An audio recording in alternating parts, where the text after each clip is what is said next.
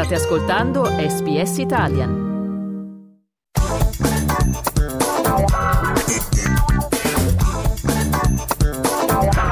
Arte di parte, a cura di Andrea Candiani.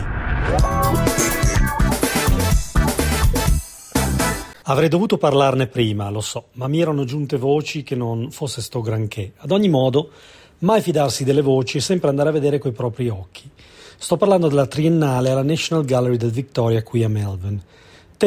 La temevo in tutto e per tutto. Avevo letto la lista degli artisti invitati a partecipare, avevo letto tutto il marketing e la pubblicità che ha fatto la NGV a questa mostra e allora finalmente settimana scorsa mi sono armato di buona volontà e tanto coraggio e sono andato alla mostra. Iniziamo col dire che ancora una volta molte delle opere esposte sono espedienti, stratagemmi per far sì che il pubblico, la nostra audience locale, vada alla National Gallery a far foto da postare su Instagram e che collabori a volte anche con gli artisti, così ci si sente parte dell'opera d'arte stessa. Partiamo da un'opera che non è per niente un'opera, ma una trovata per intontire il pubblico di fronte a dei robot che si spostano in una stanza per dimostrare la futura ma sempre più presente interazione tra uomini e macchine. Robot che dipingono da soli. Sai che trovata! Poi hanno invitato Maurizio Cattelan con la sua banana appesa al muro, tanto per fare altre foto e per vendere borse con la banana, libri con la banana, poster con la banana, anche calamite per il frigorifero con la banana, all'insegna del marketing più terribile. Poi non ce la facevano a allestire una stanza con qualcuno che presenta moda. Siamo stufi, la moda non è arte, basta.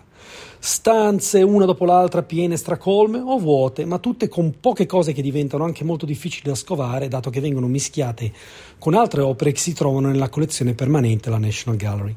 Difatti non si sa se andare a destra o a sinistra e poi ci si imbatte in un paradosso, quello di Richard Lewer, che ci presenta un lavoro che ha necessitato la collaborazione del pubblico, Confessions, che non propone niente di nuovo, dato che mi ricorda quell'opera al museo in Tasmania di Oliver Beer, intitolato The Confessional. Ma poi lo stesso Richard Lewer, a mio giudizio, ci propone anche forse le opere migliori e più sentite di tutta la mostra con Adam ed Eve, che riempiono una stanza in maniera molto religioso-spirituale, ma anche in maniera molto personale e originale. E un altro lavoro che citerei è quello del kosovaro Petrit Halilaj, con un suo lavoro molto e purtroppo sempre contemporaneo sulla guerra e sulle conseguenze della guerra sui bambini che la vivono. Ad ogni modo, questo venerdì ci ritorno per vedere se non mi sono perso nulla. Alla prossima.